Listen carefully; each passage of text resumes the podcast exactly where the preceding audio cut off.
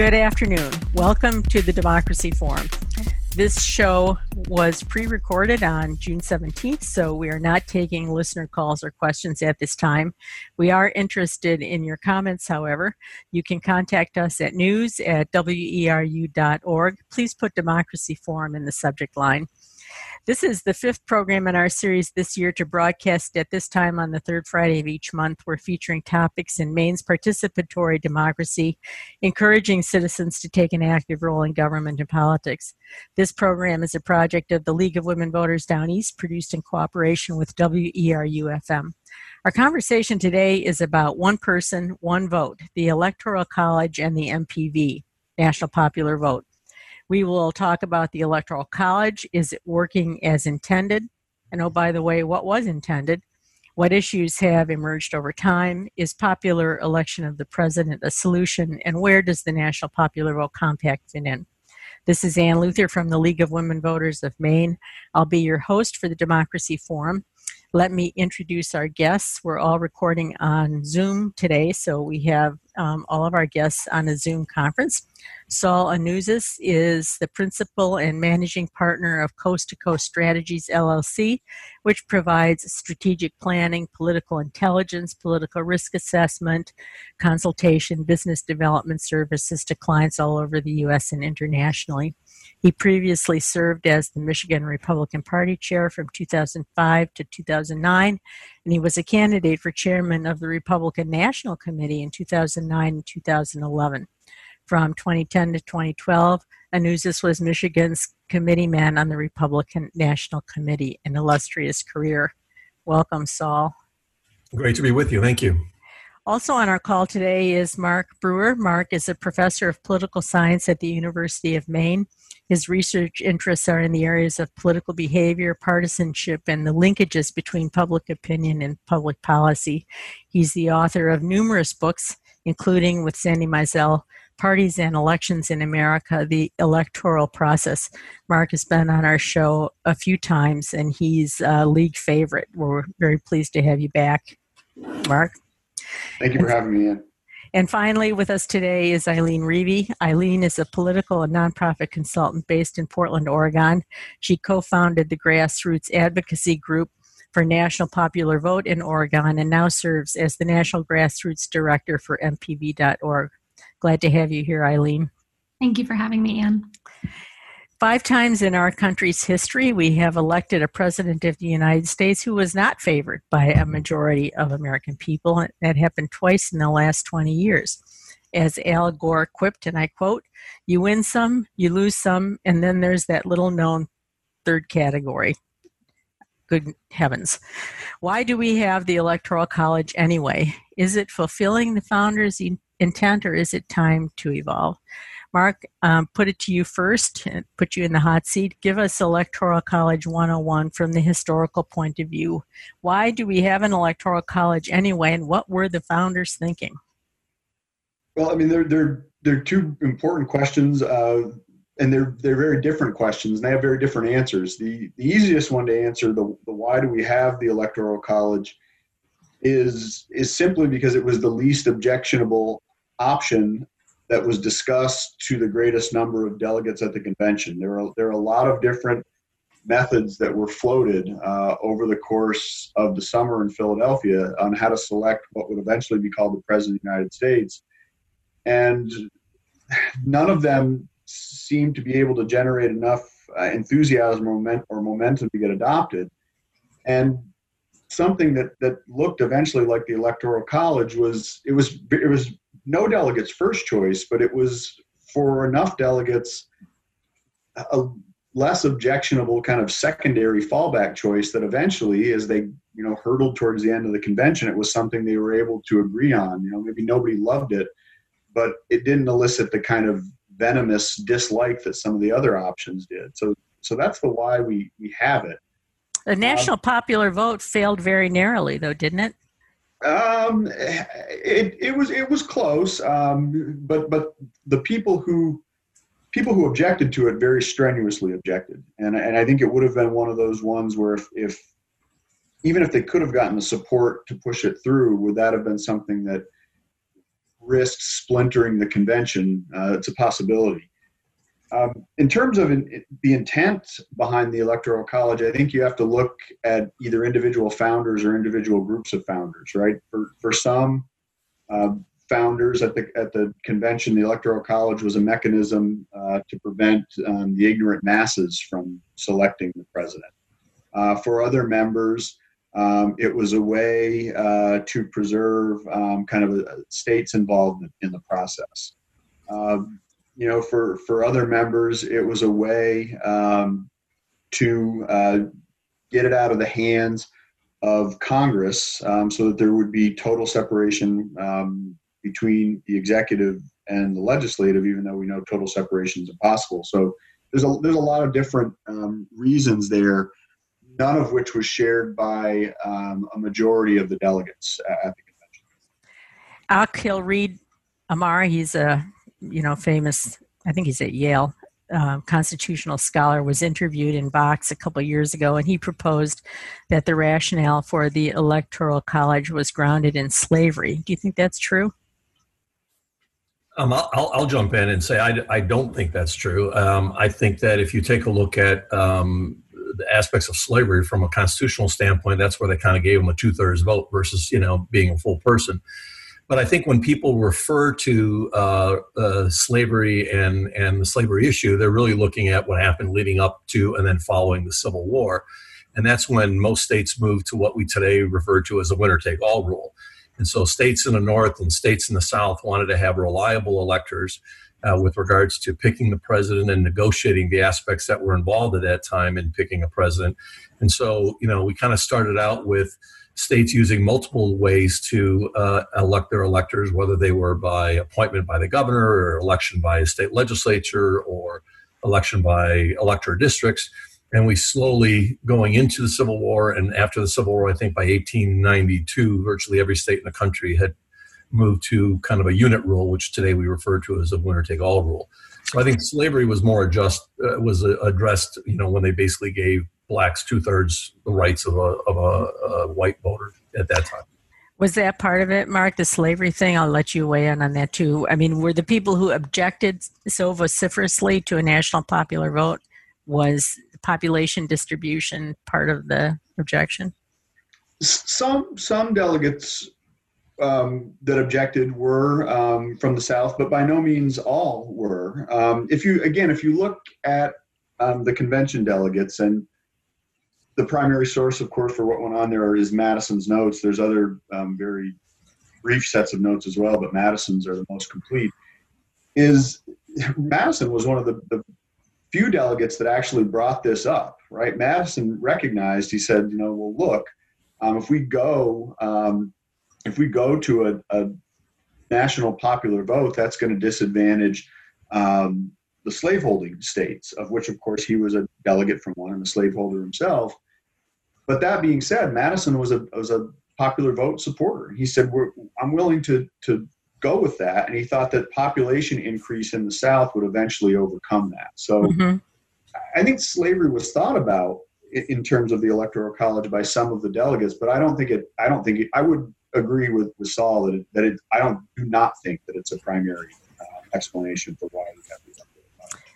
I mean, after after the election in 2016, there was quite a bit of writing that the, um, the divergence between the electoral college outcome and the popular vote outcome was a phenomenon that was likely to happen more often in the future than it had in the past because of the way population distribution is happening in the U.S. More concentration in urban areas, depopulation in rural areas. Um, do we need to rethink the electoral college? Are modern de- demographics exasperating the fault lines? Eileen, do you want to weigh in on that? Yeah, thanks, Ann. Um, so I think we do need to rethink the electoral college and also the way that we just think about it broadly, right? Because a lot of people think that the current system where 48 of our states use winner take all laws to award their electors, that's what they think about when we talk about the electoral college. But that doesn't have to be the way. The winner take all law is not in the Constitution, uh, and neither, you know, is the congressional district method that Maine and Nebraska use. So I think we need to rethink those state laws for how states are choosing to award their electors because the lack of a national popular vote under our current system is what creates these divergent elections uh, and often causes, I think, crises of legitimacy with our presidents. So, I mean, are these divergent elections a problem? I mean, is this a, a problem that needs to be solved? I don't think, well, I don't think it's a big problem, but I do think it is a problem. As Eileen pointed out, it, it does deal with the, you know, the whole issue of whether it's a legitimate election. I mean, what we have to remember is the three of us could probably, within the next two minutes, uh, sit down and, and tell you where 40 of the 50 states are going to vote. Uh, the reality is, four out of five Americans live in a state that is either decidedly Republican or decidedly Democrat. And when you take a look at the statistics, I mean, since 1988, almost 95% of all the resources, all the time spent by presidential candidates, is spent in 10 states or less. So, what really happens, where I think the problem occurs, is that we elect the presidents of the battleground states of America versus the president of the United States of America. We really haven't had a true national election. I think what the last presidential candidate that visited all 50 states was Richard Nixon. And the reality is, he probably shouldn't have done it then either because we really didn't have 50 competitive states. I mean, so we went from the you know 40s and 50s where maybe we had 40 some competitive states where today we have at max 10 to 12 potential battleground states and we usually end up fighting in the last 3 to 6 states nationwide.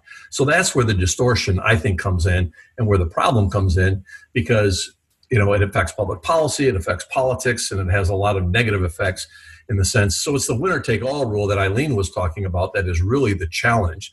To me, the electoral college isn't a problem because the electoral college really, really just gives states rights to, de- to determine how their electors are chosen. But it's this winner take all system that's created the problem. What's your view of the whether the electoral college is creating a distortion and needs to be like rethought, Mark? Well, I mean, I, I think that it's it's pretty clear that that it the way that current um, demographics and vote choice lines up that the electoral college and the way the states are awarding delegates um, that there's a distortion being created right? Um, i think I'd, I'd agree with, with, with, saul that it's not so much the electoral college that, that's the problem. It's the way in which um, states choose to award their delegates that's creating um, the primary concern here. And i think really i think eileen hit the nail on the head. The, the most concerning element of all of this there's a lot of them, but the most concerning element of it all is this idea, this concern that Americans come to view outcomes of presidential elections is illegitimate, right? And I think we've increasingly seen that. We have, we have a potential for a real problem in 2020 um, because you know we we could have a, a, a loser um, who actually stokes that sentiment, right? And uh, that would to me would be um, in case of emergency break glass kind of stuff. So I think the legitimacy is a huge concern. So you alluded to, um, and Eileen, you can jump in on this too because I've heard you speak about this before. But you alluded to the way in which the um, the swing state emphasis affects not only who wins the presidency, but affects public policy and federal funding in those states. Can you elaborate on that a little bit more? Sure. I, I think that you could make a fairly strong assertion that we have ethanol because of Iowa, we have prescription D because of Florida, uh, we have steel tariffs because of Pennsylvania, Ohio, and Michigan that were passed by, for instance, a free trade Republican governor. And so what we find is it really doesn't matter whether there's a Republican or a Democrat in the White House, whoever is in the White House or whoever is campaigning for the White House very much is aware that how the winner take all system affects the electoral college votes. And so again, if you know that four out of five Americans, I mean, California is the largest state in the country, and really nobody on a presidential level, level ever campaigns there or cares what they think because we know today that California is going to go Democrat. At the same time, Texas, you know, second largest state happens to be a Republican state, and so whether you're a Republican or Democrat, you can argue the shifting demographics over time, but right now it's a solidly Dem- Republican state. And so, you know, you find, for instance, you know, battleground states tend to get about 7% more federal funding than non battleground states. They're twice as likely to get an exemption from uh, a federal policy like a No Child Left Behind or anything else. They very often are more likely to be the place that a, a cabinet secretary is chosen from or a judicial uh, candidate is chosen from to go on the federal court. And so you have this both public policy distortion and political distortion that gives those battleground states a disproportionate amount of influence when you know it doesn't matter whether you're big or small great examples are, are california and texas and it doesn't matter if you're little. You take a look at vermont or uh, you know hawaii who have both passed the national popular vote interstate compact as an example.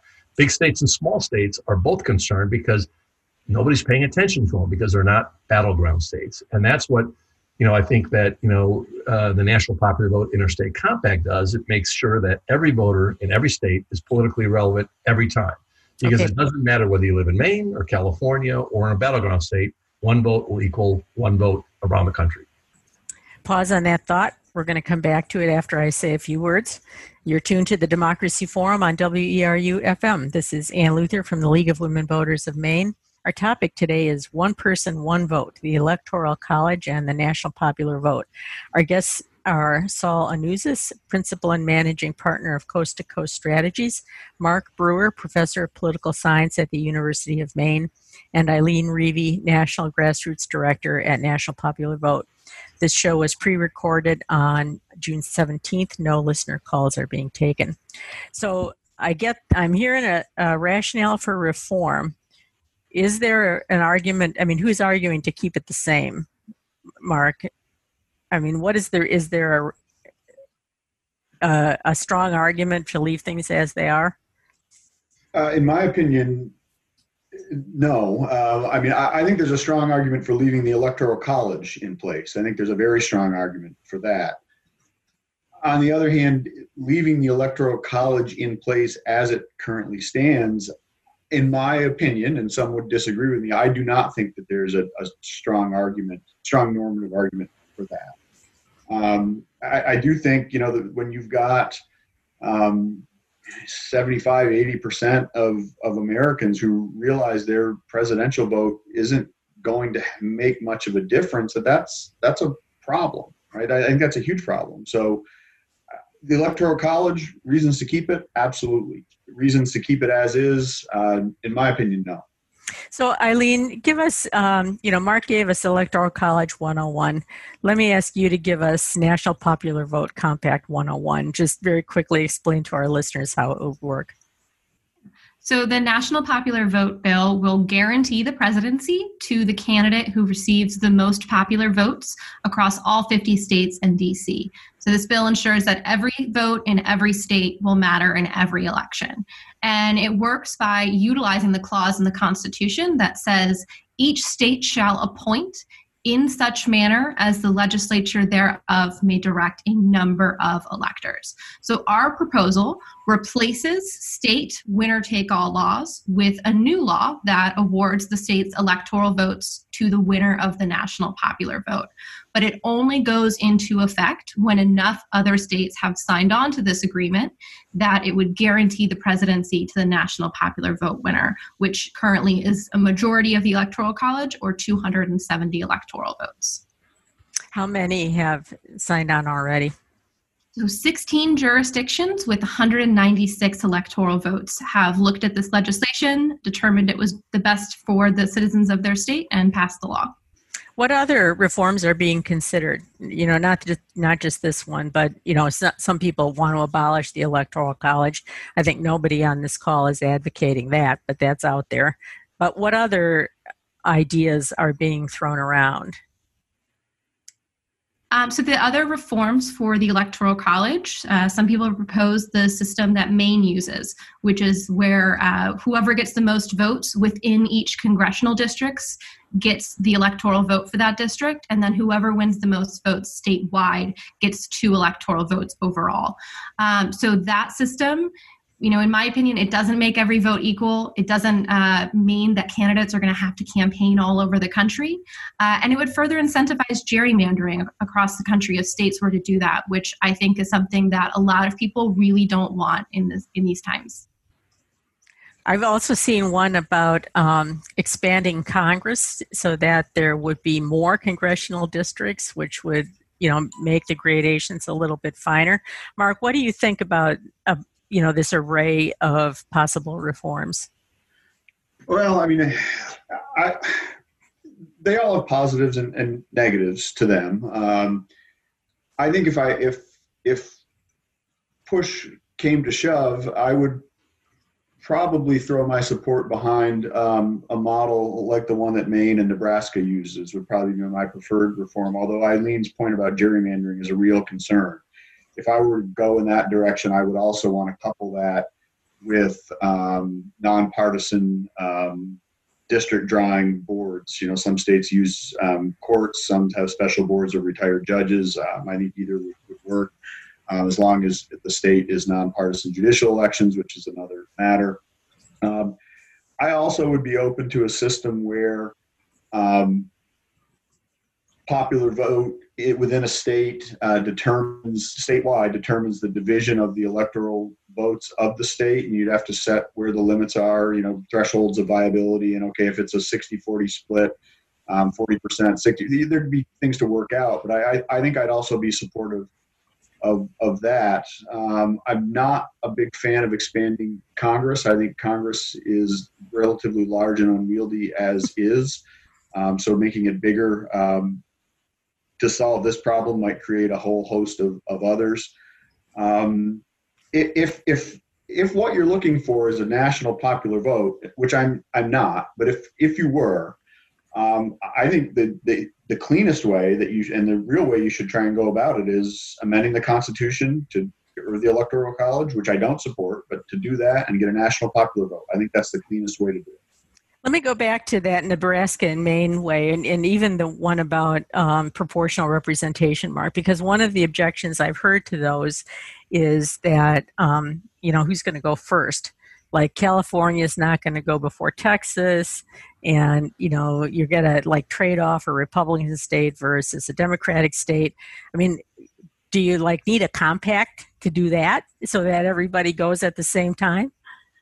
It's a good point. I'm an academic. I don't have to worry about reality in a lot of instances, but but yes, there, there is a real world concern there that that no state's going to want to be the one to make the jump first, especially no big states. There might be some smaller states who willing to do it. I think. Um, I think there's a reason why you see Maine and Nebraska are the only states that divvy things up this way because there's not a whole lot of electoral votes there. I mean, when you're talking, I don't know what California is now, 50 something, I believe, if I'm correct. Five. That's a lot of a lot of votes on the table, right? So it's a concern. I don't know how you'd you'd overcome that. A compact is one way to do it. I have questions about the constitutionality of that, but um, that's that's maybe for a later question. Yeah. Well, so Saul, what what do you think? Uh, like to Mark's point, like if what you really want is a national popular vote, why not just get the constitutional amendment and abolish the electoral college? Well, there's there's a couple reasons not to do that. Number one is is look, I think what one thing Mark points out that I think is important that I just want to jump back to is that you know he as an academic he doesn't have to look at reality. Uh, the truth is that one of the problems here is is that we have this situation where we do have to look at what the political realities are, right? So the reason I think that a proportional system wouldn't work is that with, if you were in a Republican state, why would a Republican give up a proportional number of votes in their state so to give it to a Democrat? If you're in a Democratic state, why would you do the you know the same? So you have a very real political, you know, obstruction to having that happen. The same thing is true with proportionality. I mean, if you're in a Republican or a Democratic state, giving up the proportional vote of someone else really doesn't make political sense.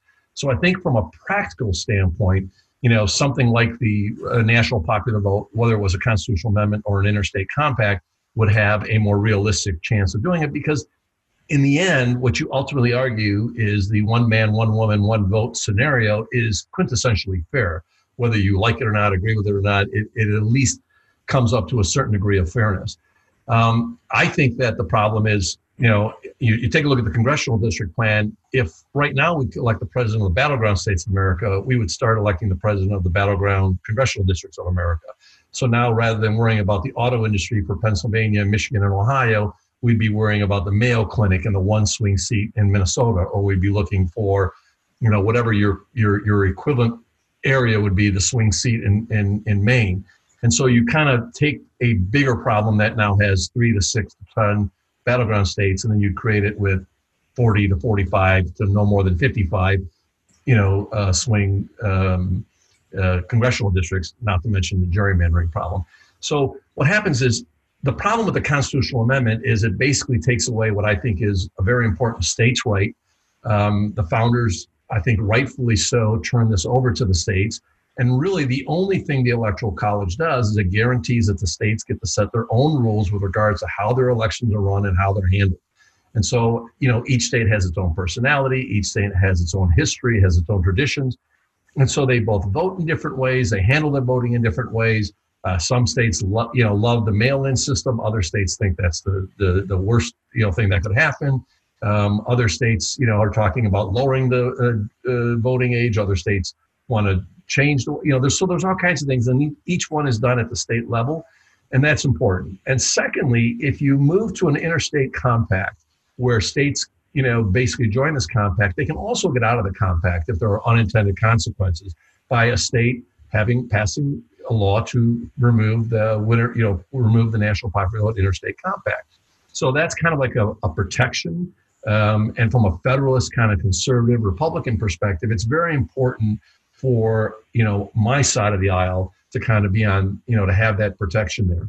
And so as you look at having a national consensus, and because we're very much trying to have this national popular vote interstate compact be passed and supported by a bipartisan group of people, you know, part of the compromise is saying, look, states' rights are important. By hanging on to those states' rights, you get the protections, you get the back door out, you get, you know, an ability to participate.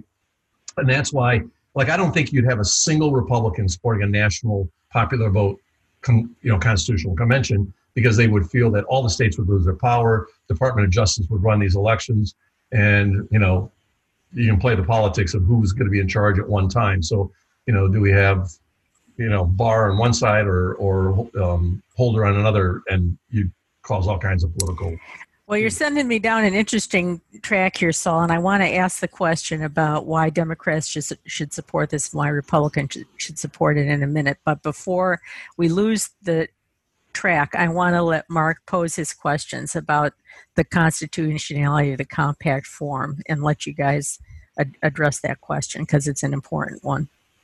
Well, I mean, there, you know, the, the, the Constitution does uh, call uh, for if, if states are going to enter into a compact with one another, that they have to have congressional approval for this. Um, now, the courts have ruled in a number of cases over the years um, that some interstate compact interstate compacts have been without congressional approval have been past constitutional muster but in those same decisions they've also alluded to the fact that a compact that aimed at enhancing a certain group of states' power vis-a-vis other states or vis-a-vis the federal government would require congressional approval or else it would fail constitutional muster. And in my view the interstate vote compact does uh, enhance some states' political prerogatives or power over others. And, and, and again, in my view, which could be wrong and the court certainly would have to uphold, would require congressional approval. And uh, I'm, I'm, I know Eileen disagrees on that. So uh, I'd be interested to hear the response. yeah. Uh, so, I, I mean, I, I agree with your premise. You know, the Supreme Court precedent is that uh, congressional consent is not required if uh, a interstate compact, uh, unless it uh, threatens federal supremacy. Um, so we do not think that this threatens federal supremacy because it is an inherent right explicitly spelled out to be a right of the state legislature in the Constitution. Um, however, you know, if the Supreme Court decides to overturn over 100 years of case law and decide that we need to get congressional consent, then at that moment would be the appropriate time to then go and seek congressional consent, the same way that we've uh, lobbied this bill in front of 50 state legislatures. And I'll just I just want to add one thing is that it, there's actually several um, Supreme Court rulings that basically said that um, it, it's not a function of a state having an influence or changing the influence over another state. Because when New York moved, as an example, to the winner take all rule, smaller states actually sued and said, "Hey, you're going to have disproportionate power because you're such a big state." And you know, the Supreme Court said the state of New York has the right to do that. It is that's the constitutionality. It's really the federal supremacy that is the question. Um, I personally, I'm not afraid of a, of a congressional consent. I mean, I think if a majority of the states actually pass it, you're going to have probably a majority of the congressional delegations in, in all those states saying this is what my people wanted, this is what our legislature did, and they'll probably pass. I mean, in the end, I think that debate will probably happen anyways. Um, there, there will probably be a hundred lawsuits on this from different sides arguing why it is or isn't constitutional. Um, you know, equal protection. Uh, there's going to be a lot of different ones. I mean, we are a litigious society, so uh, but in the end, I think, you know, I happen to be a strict constructionist. Um, you know, you read the Constitution and it clearly gives the states the right and the power to do that. Um, you know, if I could convince the state of Michigan to say, you know, guys who are six foot four, Lithuanian background, blue eyes, you know, used to have blonde hair should be, you know, electors, if they passed it, it would actually be constitutional. So it's a pretty broad power and, and a supreme power in that regard.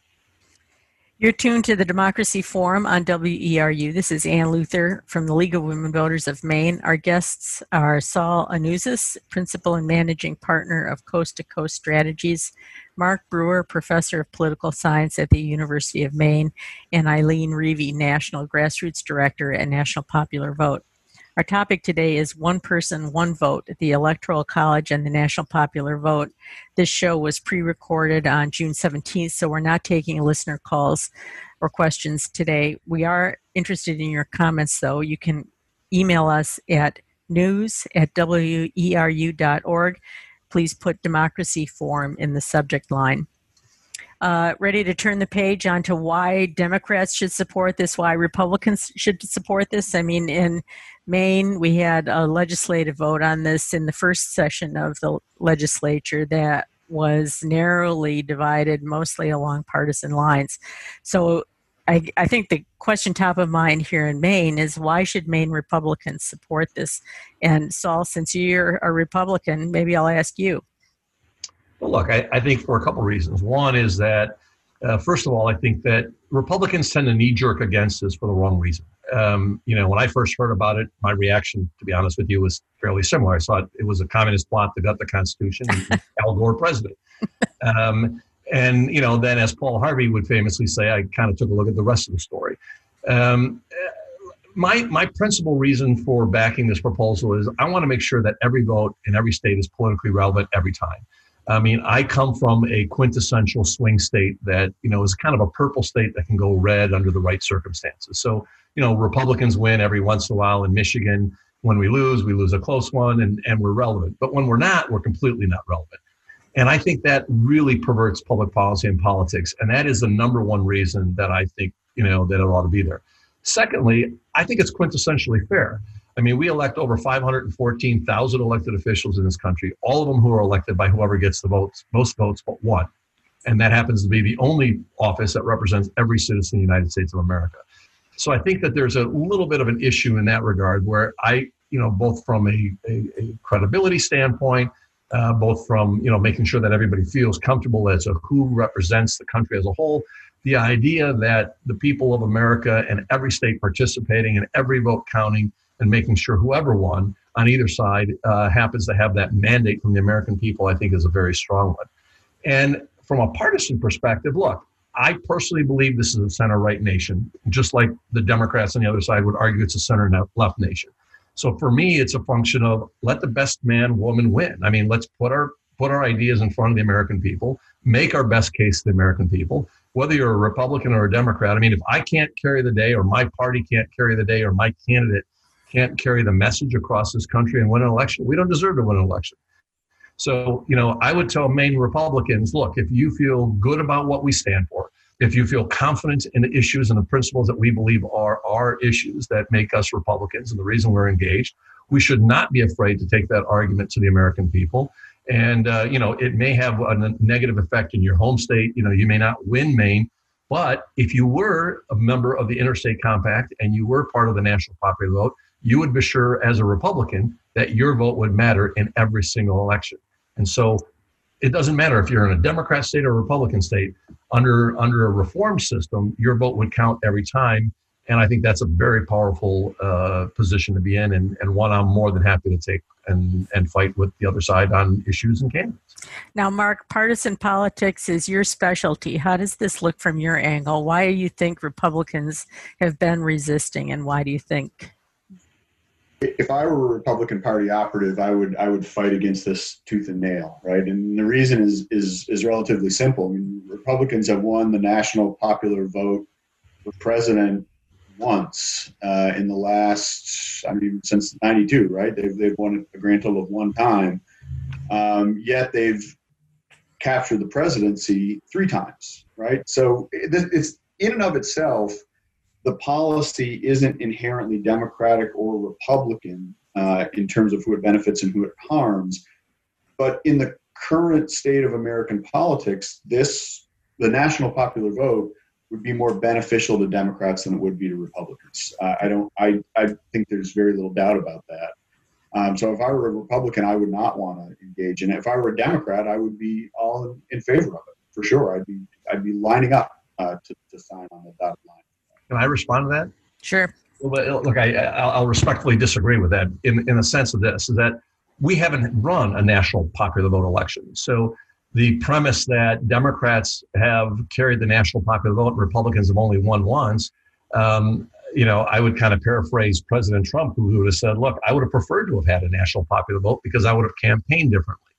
The fact is that 95% of all presidential visits and all presidential resources are spent in 10 states or less.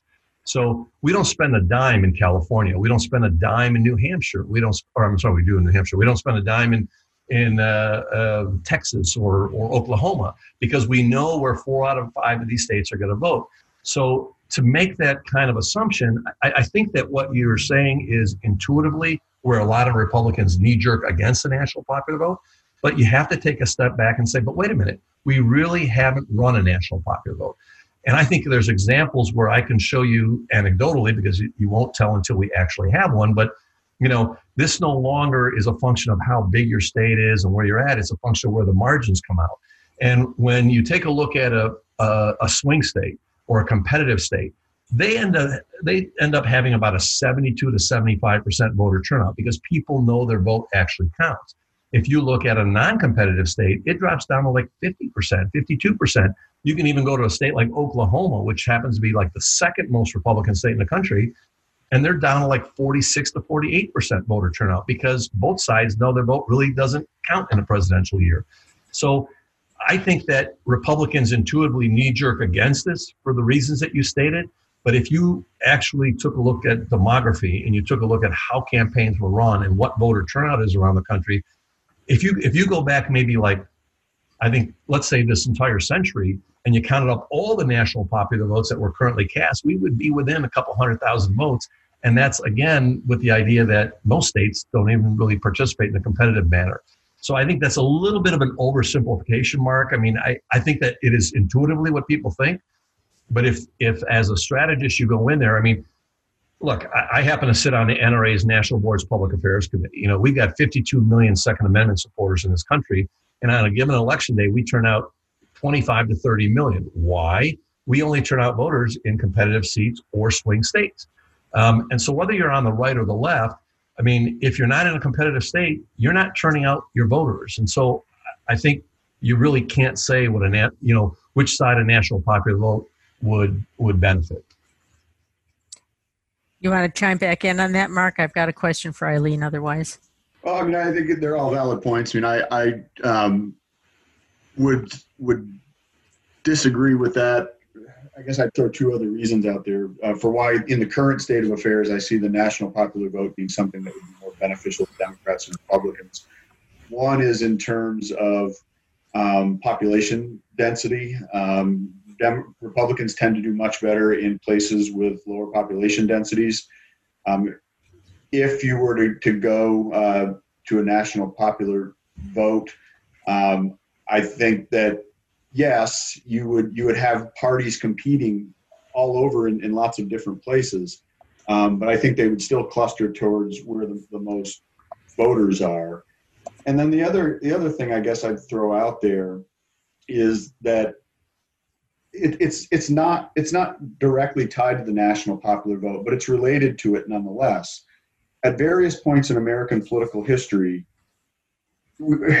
throughout American political history, the parties have fought over who gets to vote. And at certain points in American political history, generally speaking, one party wants to make participation easier, um, and the other party wants to make it more difficult for some or for all, right? Because higher turnout tends to benefit one party over the other. And if you look at right now where the fights are over um, voter participation, overwhelmingly it's the Democratic Party that wants to make participation easier and the Republican Party that wants to make participation harder. And and people talk about, oh, this is about fraud or this is about it's about pure politics. And it's been that way throughout American political history. And it's not that one side at every point in time, higher ben, higher turnout doesn't benefit the same party at every point in time, and lower turnout doesn't benefit the same party at every point in time.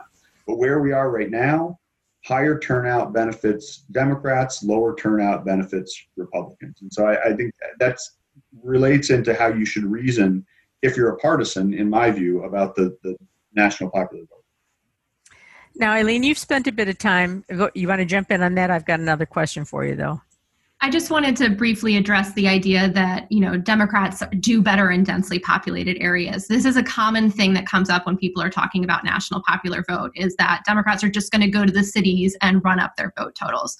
But if you look at the 100 largest US cities, number 100 on that list is Spokane, Washington with 205,000 people. That is not a big thriving liberal metropolis and that's 19% of the American population.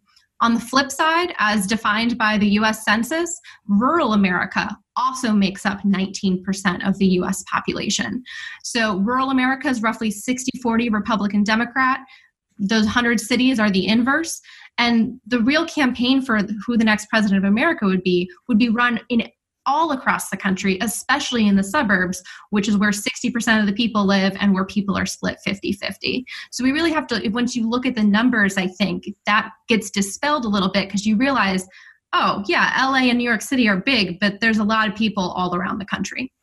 I, I'd just like to add one one quick point to that is not only is the geography going to be less important because of the points that Eileen pointed out, but today both Republican parties and Democratic parties use micro targeting. And so we are no longer looking at cities and counties and how they vote. I mean, we literally, you know, I can tell you on the Republican side, we've got over 4,000 pieces of information of every voter in the country. And I can come in and say, look, I think there's 42% chance you're going to vote Republican. I think there's, you know, 15% chance Eileen's going to vote Republican, et cetera, based on what our demographics are, what we've identified on each voter. And so, and the same thing is true on the Democratic side. So, what happens under a national popular vote literally both sides and all the campaigns will be going after every voter in every state because everyone will be politically relevant and geography will be blurred in that regard because I will want to turn out a Republican voter wherever they are, and the Democrat's going to want to turn out a Democratic voter wherever they are. And so, whether you're in Maine or in California, every Republican vote there will be important. And whether you're in Maine and California, every, every Democratic vote will be important. And that's the beauty to me of what changes in, a, in an, under a national popular vote uh, process. So, Eileen, you spent a bit of time in Maine, and you know, Mark, obviously, you live in Maine. I mean, one of the things you know, I went back the last time we ran this legislation and looked at how many times Maine Republicans in CD2 had won an electoral college vote. You know, and over the last 30 years, they had achieved like 45% of the popular vote, but they got one electoral vote in all those years. It was a minuscule percent compared to their overall re- representation. You know, why do you think Maine Republicans in CD2 fear the loss of some kind of power through the national popular vote? Uh, because when you've been ignored for maybe the 26 years before that, and you suddenly have attention very recently, you think, oh, maybe this is working for us. Maybe this is just the cycle of things that your time comes around and we're relevant right now and we might be relevant again. So why do we want to give that up? But so I understand that perspective, but do you really want to rely on that? Do you want to say, hey, your chance might come around every 30 years, uh, but you also might move and then that state's just had it and it's not, you're not going to be in a battleground state for the rest of your life? No, I think that you should say, I want to be relevant in every single election, whether I live in CD1 or CD2 or in any other state in the country. And, you know, the national popular vote makes your vote relevant in every election. What do you think, Mark? Why Republicans in CD2 should consider a reform? Well, I mean, I, I think uh, Eileen's point is right, is in that, and you you raised this as well, is that despite you know, getting 40 to 45 or even more percent of the vote in recent years, they've only managed to get the, an electoral vote once, right? Um, so that that being said, I, I do think that the nature of not only the Republican Party in Maine's second congressional district, but really the nature of the Republican Party in Maine has changed dramatically. Even in the I've been here now almost 20 years, and the, when I first moved here, the Maine Republican Party was much more Susan Collins, if you would say.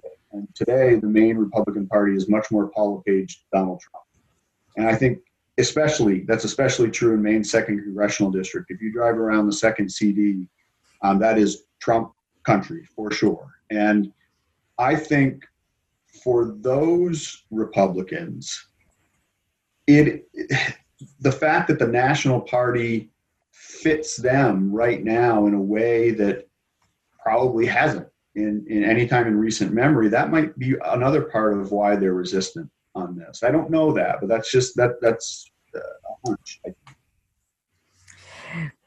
We're at a little station break here. You're tuned to the Democracy Forum on WERU. This is Ann Luther from the League of Women Voters of Maine. Our guests are Saul Anuzis, uh, Principal and Managing Partner of Coast to Coast Strategies, Mark Brewer, Professor of Political Science at the University of Maine, and Eileen Reavey, National Grassroots Director at National Popular Vote. This program was pre recorded on June 17th. No listener calls are being taken, and we're running into the last few minutes, and we still have some questions I know we want to get answered here.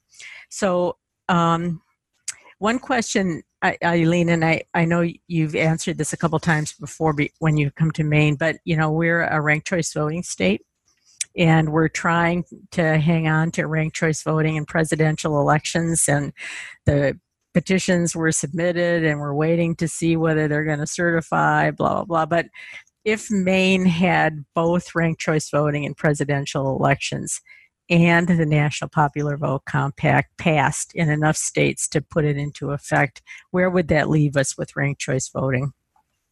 Yeah, so our bill and ranked choice voting address different problems of the electoral system, and they can work in a complementary fashion.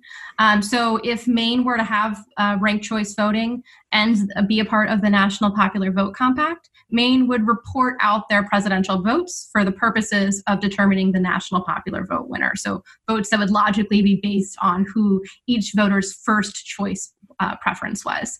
Now, if Maine has RCV and Oregon does and California does and Texas does and all of those states are also a part of the National Popular Vote Compact. The electoral reform group Fair Vote has suggested uh, that they themselves enter into an interstate compact to work in tandem with the National Popular Vote that would result in a ranked choice voting tally within those states that would report out final numbers for the um, top candidates after running the ranked choice uh, vote tally. So there is a way to have both. Um, I think it's a little complicated for when people are thinking about it, but uh, yeah, we, we can certainly have both. And if ranked choice voting, uh, if you know your initiative passes this fall, we certainly are still going to be there advocating for Maine to join the National Popular Vote Compact. Yeah. Eh, but if we were the only ones like we are now, like a lone wolf on ranked choice voting, but we had the 270. I mean, would that kind of muck up the compact a little bit?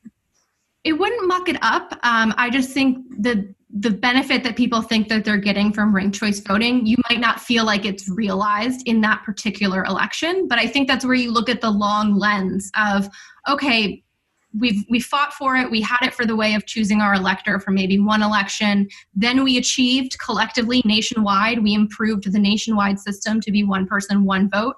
And then maine can continue to lead the way to be an example of how other states can join the compact and use ranked choice voting to continually improve the system.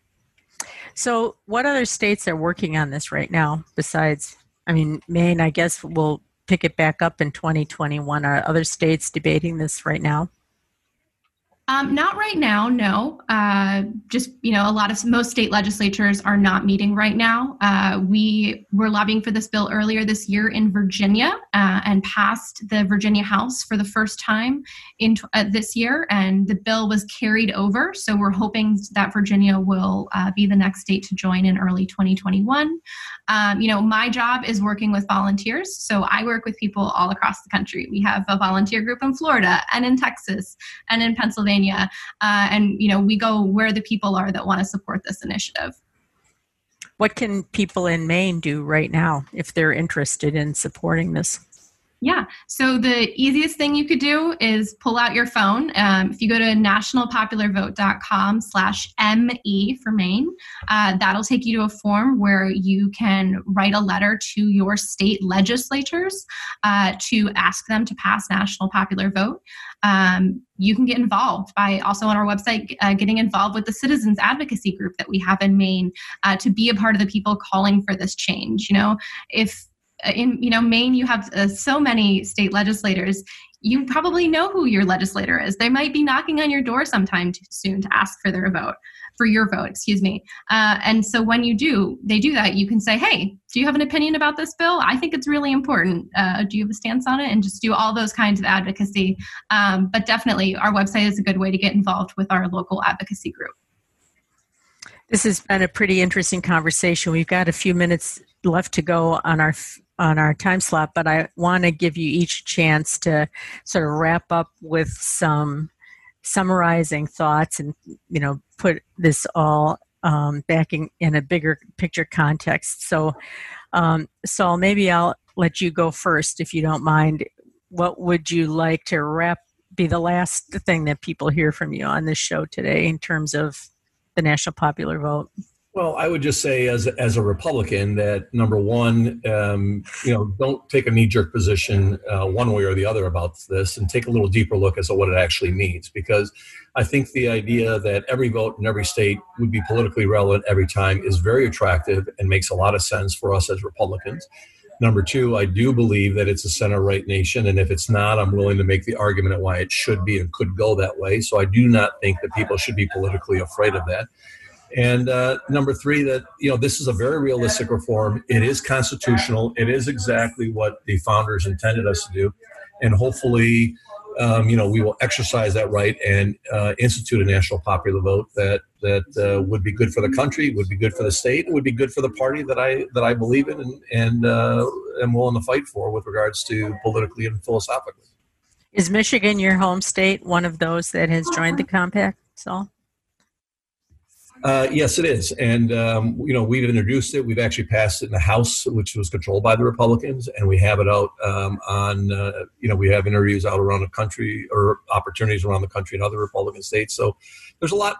Uh, there's a lot of Republicans who have come on board on this. Uh, former National Chairman Michael Steele is in favor of it. Uh, former Speaker of the House Newt Gingrich Congressman Tom Cole out of Oklahoma, who's considered one of the most politically savvy Republican members of the, of the, congressional delegation. So you're finding a lot of bipartisan support, and there's a lot of bipartisan opposition as well. But it is an issue that is worth debate. It is an issue that is worth keeping an open mind to. And since I love lobsters, I hope to be in Maine talking to some Republicans up there and seeing if I can convince them to uh, keep an open mind and, and move this thing forward. That could happen. Mark, why don't you go next? Um, you got a couple minutes to summarize your thoughts on this conversation. Go ahead. Well, I, think this is a this is an incredibly important topic. The idea of people's each vote counting is one that I, I would hope that we would all uh, strive to to uh, embrace and, and make that actually reality.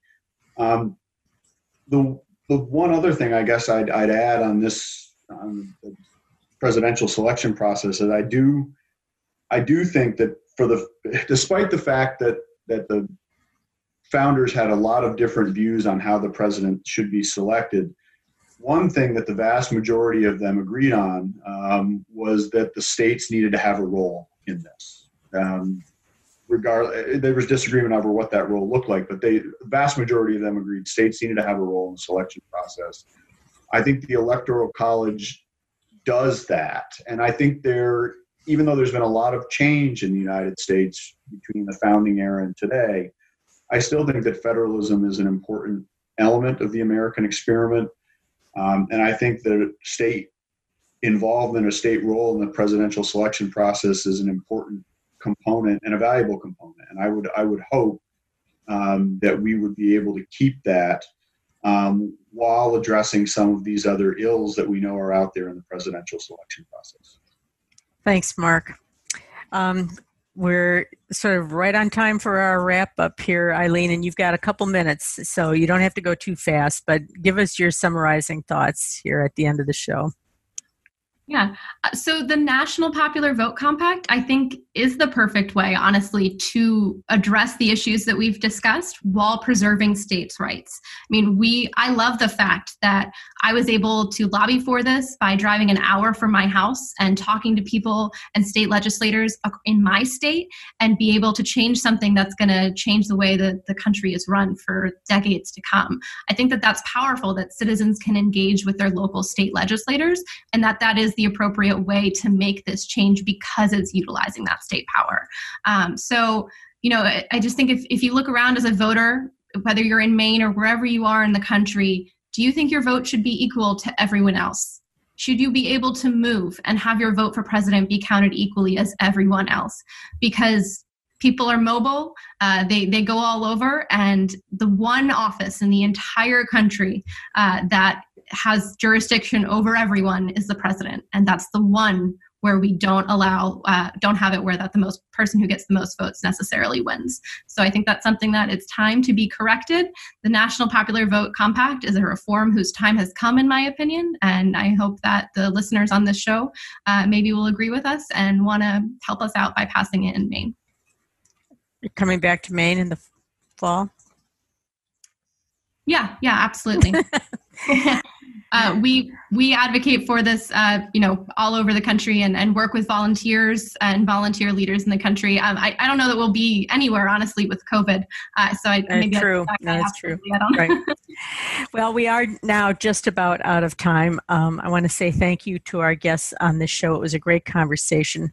Saul Anuzis is principal and managing partner of Coast to Coast Strategies. Mark Brewer is professor of political science at the University of Maine and Eileen Reavey is the National Grassroots Director at National Popular Vote. You've been listening to the Democracy Forum, a project of the League of Women Voters Down East, produced in cooperation with WERU FM, streaming live at weru.org. Our website is lwvme.org for more information about this topic or to learn about other shows in this series. You can subscribe to our podcast at lwvme.org or email us down east at lwvme.org. Coming up next, Counterspin, followed by Between the Lines on your community radio station, WERU FM. Thanks, everyone.